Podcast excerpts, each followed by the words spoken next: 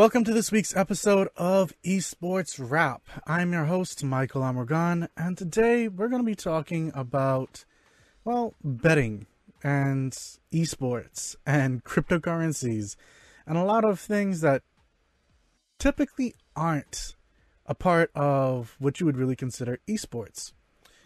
Now, there's a like I said, there's a lot of different things about it, and some of it is it might be a little bit odd. So, we're gonna start off by talking about this whole uh, betting situation. So, let's let's take a start. Say a few years ago, and the, actually, actually, you know what? Let me let me take it a little step further back. Betting in sports is not a new tradition. It's actually something that's been done for centuries. Uh, I'm pretty sure they did it back in the uh, BC AD time, well, early AD times, uh, when it came to gladiatorial matches, when it came to races, that kind of thing.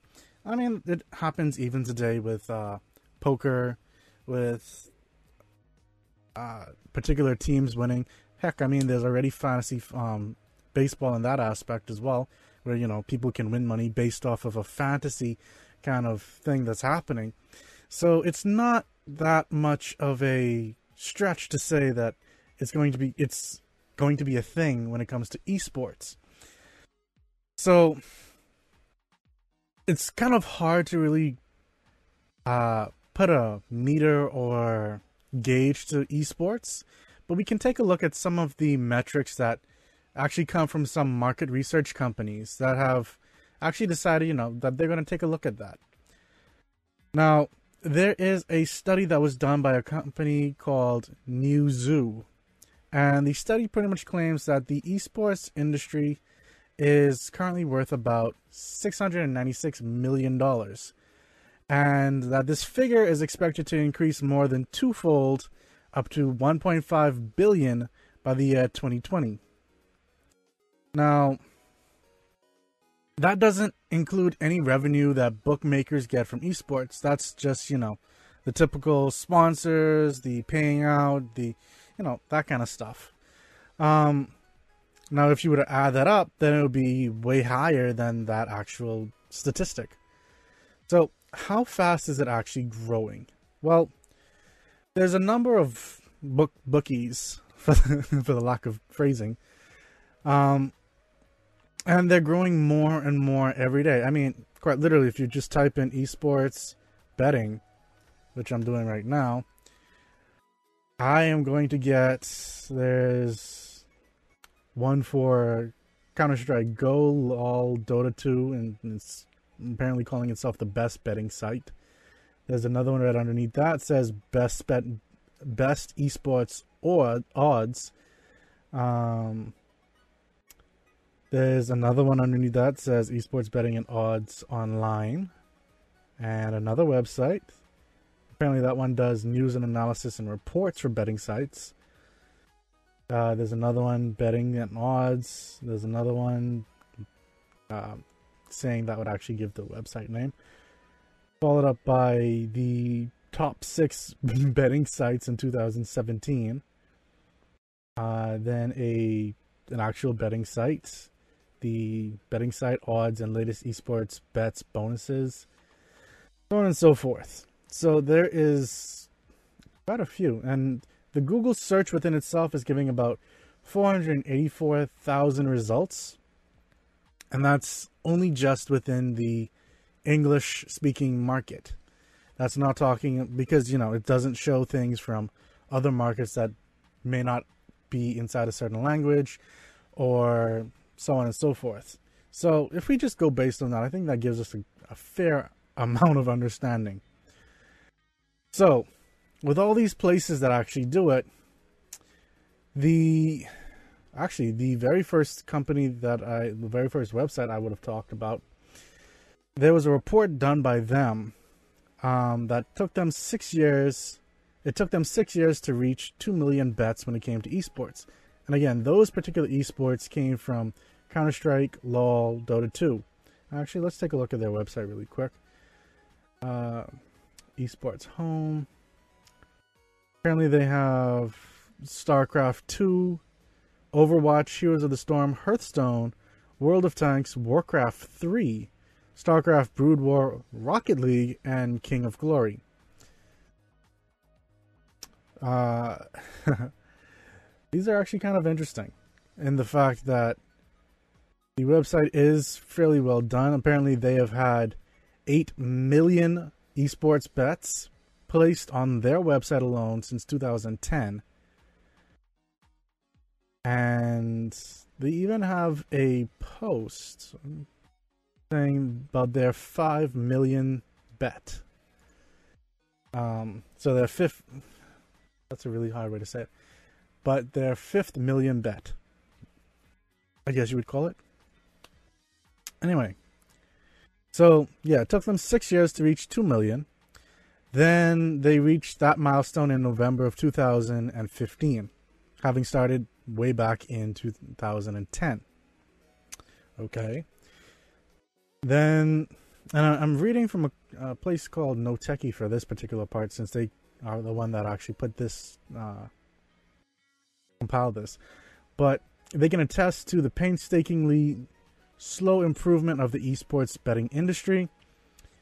Uh, however, it took a sudden turn of events in October of 2016 when they surprisingly reached 4 million. So that's about a year. And it doubled what it took them six years to do. That's interesting. And then they're saying that people are not anymore too much concerned about how to place esports bets because all information that relates to it is now available everywhere. Because, you know, esports is slowly but surely becoming a thing. So, apparently, four months after that, after October 2016, so that's November, January, sorry, November, December, January, uh, February of 2017, they are saying the number of uh, bets reached that 5 million. And that proves how big of an industry esports betting has become. And that's just that one site and Pinnacle, which no, I actually just gave the name, um, is expecting to reach their 10th million bet come 2018. Now, again, I, I want to reiterate the the point of this is that it is actually and only and truly the very this is the only website that we're talking about.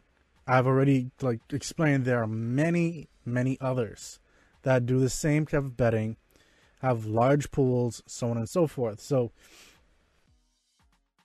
when you're taking a look at the actual bets, this is well within the millions. I think we can safely bet, um, pun fully intended, I guess, safely bet. Now, what they're saying is that improved technology also leads to higher competitiveness because every second that passes by and the global interconnectedness is becoming more of a thing, the results are in faster internet connections and better gaming performance between players. So, essentially, what they're saying is that as players improve their gaming, uh, how should I put it? Pretty much how they how the players improve, so do the odds put on the stake. And this means bigger and bigger bets. It's very similar to, you know, the horse that's supposed to win the race because, you know, pure breed, lots of training, like it's the favorite to win because of all these different things. More and more people are probably going to put a bigger bet onto that.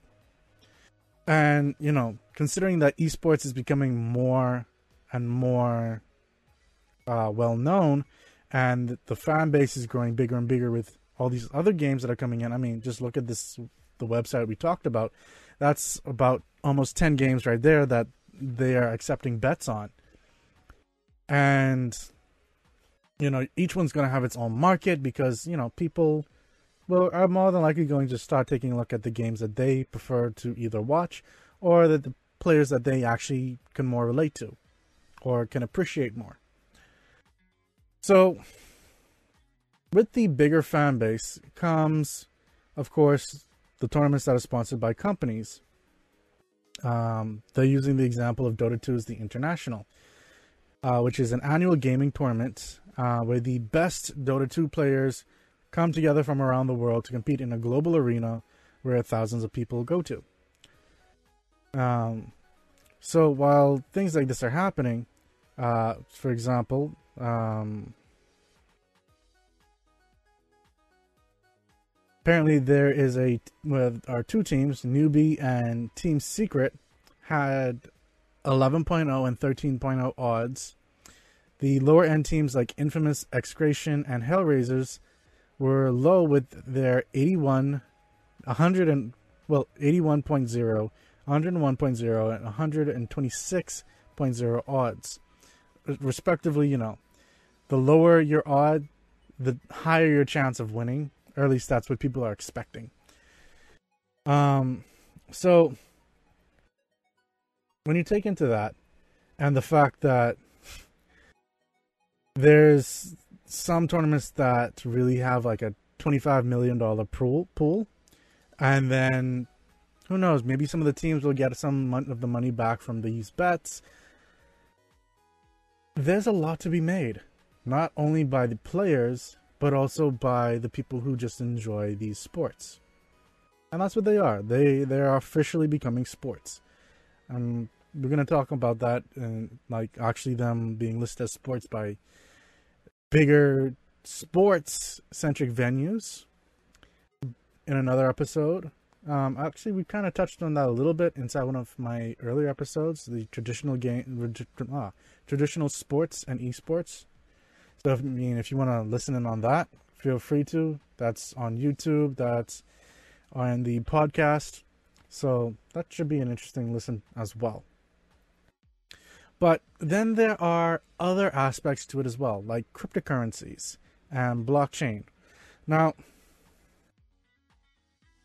a lot of people don't quite understand how this is really becoming a thing, especially, you know, how, how do cryptocurrencies really fit into esports. So, here's the thing.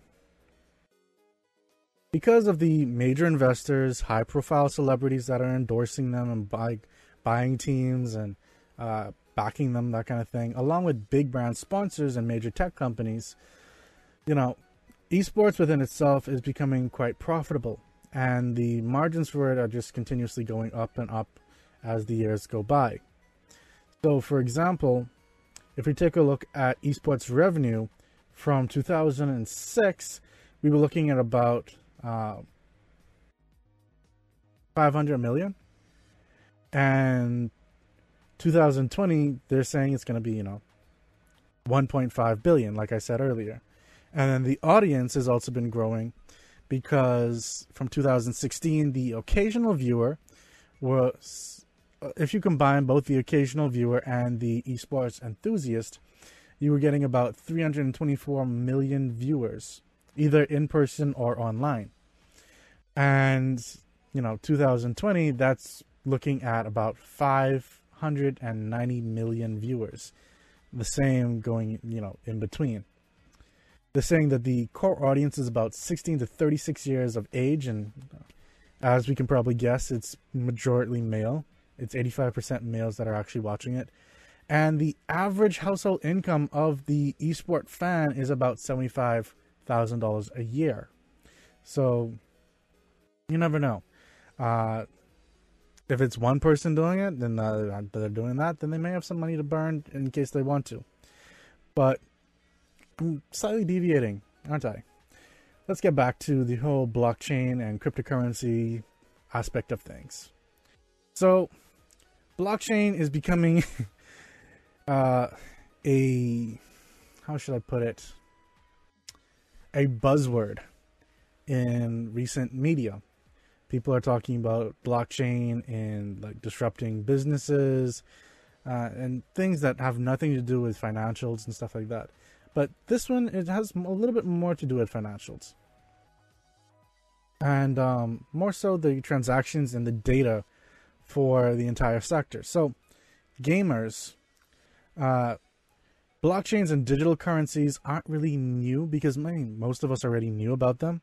And, you know, most of us already knew about Bitcoin and Ethercoin and a number of other coins that have popped up across the world.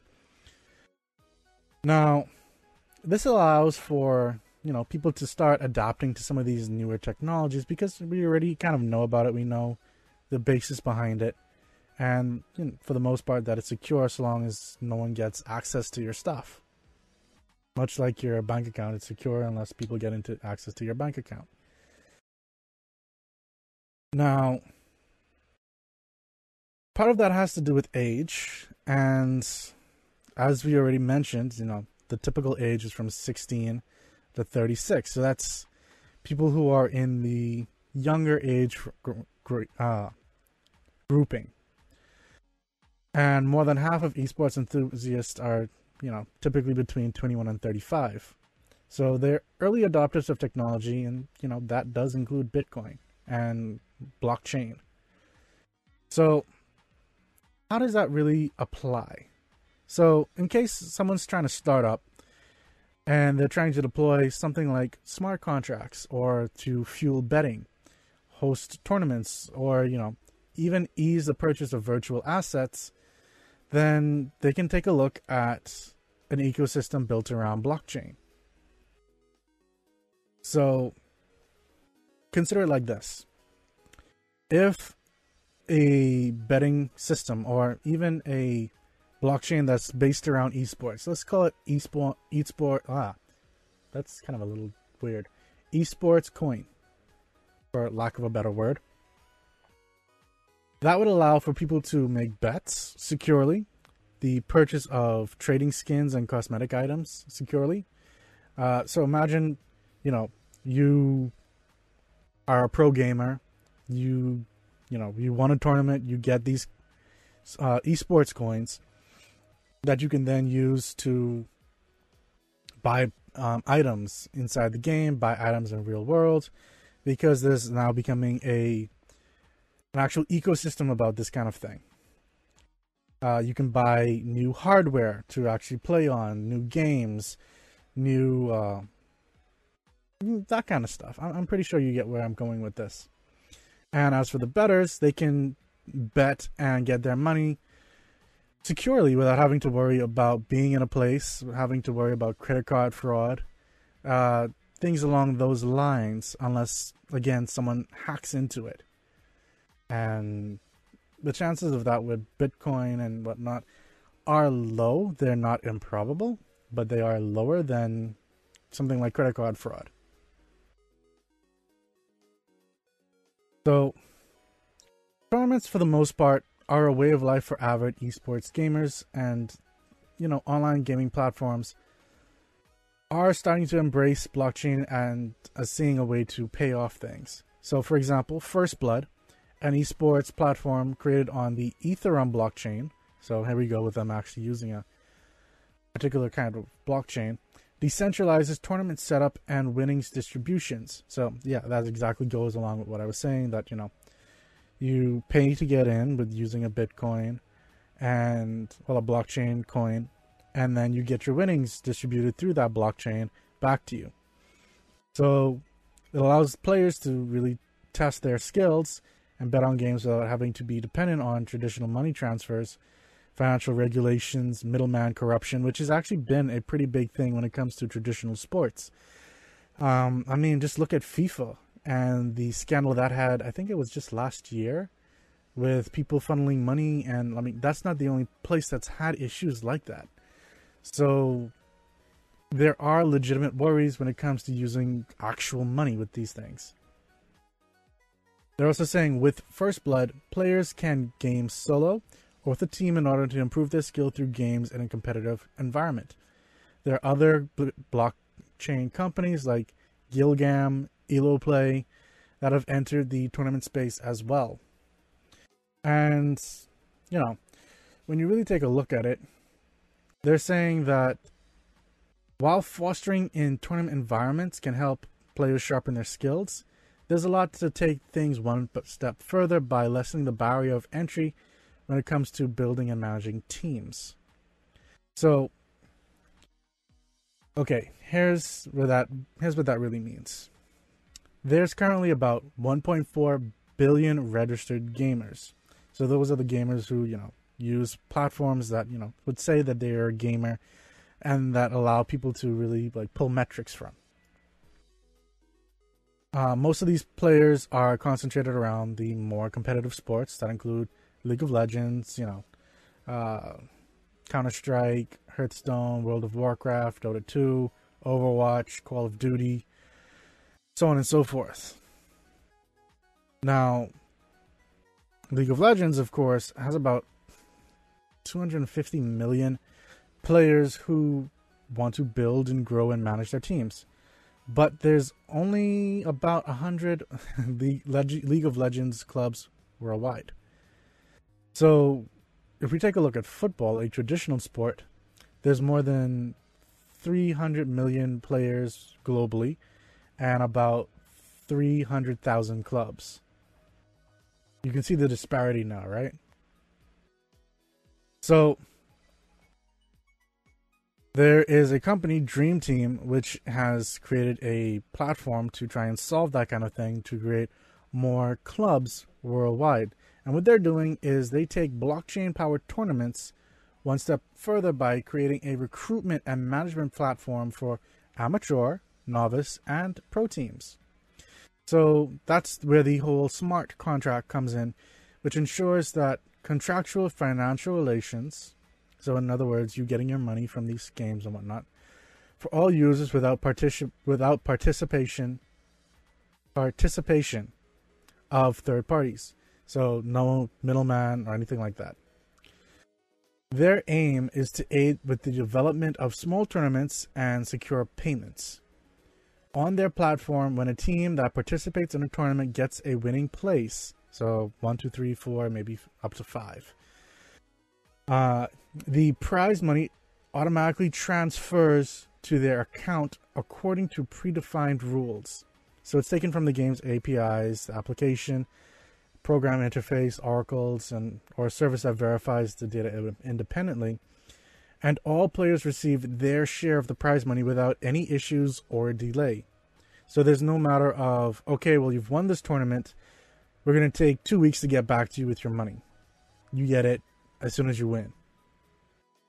And it's split up the way how it should be. This is just one aspect that they say that they are envisioning the platform developing into a multi billion dollar ecosystem built right upon media rights sales, sponsorships, player salaries, and prize money. So, in other words, everything that has to do with financials, they'll will be trying to do it through blockchain, which again, you know, it's more secure. There, it's instant. There's no worry about conversion of funds, unless you're converting actual money to these blockchain uh, cryptocurrencies. So, as blockchain really starts picking up, and it more than likely will at some point, to really start to take over when it comes to not only esports but traditional sports as well, especially when it comes to payments, uh, when it comes to sponsorships, very much the same thing.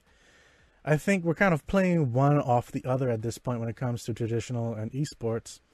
You know, you bring in the advertisers, the big name sponsors, the uh, actual team building, the leagues, the so on and so forth. You're taking that from traditional sports, you're putting that into esports, and from esports, you're getting all the digital management stuff along with all of the other things that come from esports. Even if it's com- playing like regular sports games, that may actually help people look at the actual real games being played to actually learn more about the players and so on and so forth. So it's it's an interesting little duality that's actually happening with the real world gaming and the digital form of gaming. Overall though, you know, tech savvy individuals will start embracing blockchain as things start along. And a lot of people are thinking that this is a ripe time for rethinking and actually jumping on board. So that's a lot to really take in. I will end pretty much leaving you there and leaving you with those thoughts. So, overall, though, it is an interesting concept. It may take some more time, maybe about another year or two before it really starts to become a thing. But this might become quite a powerhouse of back end support for players, for sponsors, for tournament holders to actually manage the stuff properly. And I think it's a good thing. I think it is. So, yes, I will end off there. And just a reminder for everyone Esports Wrap will be back next week uh, on Tuesday at 6:30 p.m. Eastern Standard Time. You'll be able to watch me and my guests next Thursday, so that's this upcoming Thursday at 6:30 p.m. Eastern Standard Time on Twitch.tv slash moar underscore cookies, and you can watch the uh, edited versions on YouTube at youtube.com slash moar cookies. And of course, you can listen to our podcast at morecookies.com or by going to Apple Podcasts, Google Play Music, or a number of other podcatching websites that we would already be on by now. So until next time, this is your host again, Michael Amargan. Take care.